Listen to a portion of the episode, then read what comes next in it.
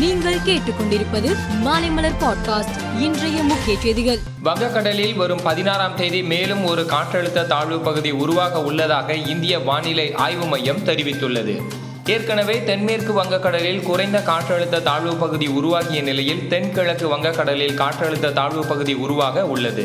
மத்திய அமைச்சர் அமித்ஷா இன்று சென்னையில் நடைபெறும் இந்தியா சிமெண்ட்ஸ் நிறுவன விழாவில் கலந்து கொள்கிறார். இதையடுத்து இன்று பிற்பகல் எடப்பாடி பழனிசாமி மற்றும் ஓ பன்னீர்செல்வம் மத்திய அமைச்சர் அமித்ஷாவை சந்திக்க உள்ளதாக தகவல் வெளியாகியுள்ளது. மேலும் ஒன்றுபட்ட அதிமுக குறித்து ஓபிஎஸ் பேச உள்ளதாகவும் கூறப்படுகின்றது. இமாச்சல பிரதேச சட்டசபைக்கு இன்று ஒரே கட்டமாக தேர்தல் நடைபெறுகிறது. காலை எட்டு மணிக்கு வாக்குப்பதிவு தொடங்கிய நிலையில் வாக்காளர்கள் ஆர்வமாக வந்து வாக்களித்து செல்கின்றனர். இந்நிலையில் வாக்காளர்கள் அனைவரும் முழு ஆர்வத்துடன் பங்கேற்று வாக்களித்து புதிய சாதனை படைக்குமாறு கேட்டுக்கொள்கிறேன் என்று பிரதமர் மோடி தெரிவித்துள்ளார்.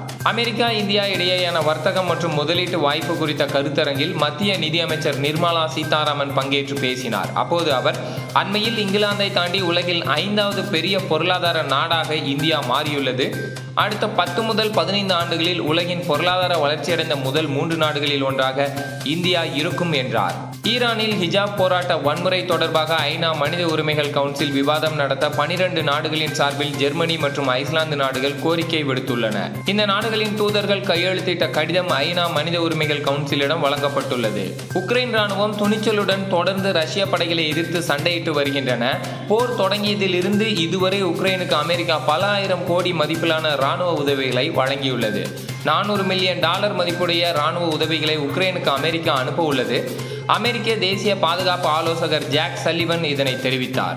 டி டுவெண்டி உலகக்கோப்பை தொடர் அரையிறுதியில் இந்திய அணியின் தோல்வி பல்வேறு விமர்சனங்களை எழுப்பி வருகிறது. இந்நிலையில் இந்திய கிரிக்கெட் அணி குறித்து நியூசிலாந்து அணியின் முன்னாள் கேப்டனும் சென்னை சூப்பர் கிங்ஸ் அணியின் பயிற்சியாளருமான ஸ்டீஃபன் பிளமிங் கருத்து தெரிவித்துள்ளார். அப்போது அவர் வெளிநாட்டு டி டுவெண்டி லீக் போட்டிகளில் விளையாட இந்திய வீரர்களை அனுமதிக்க பிசிசிஐ பரிசீலனை செய்து பார்க்கலாம். உலகம் முழுவதும் விளையாடும் வீரர்கள் பலர் இது போன்ற பல உள்நாட்டு போட்டிகளில் விளையாடுவதன் மூலம் மிகவும் முக்கியமான அனுபவத்தை பெறுகின்றனர் என்றார். மேலும் செய்திகளுக்கு மாலைமலர் பாட்காஸ்டை பாருங்கள்.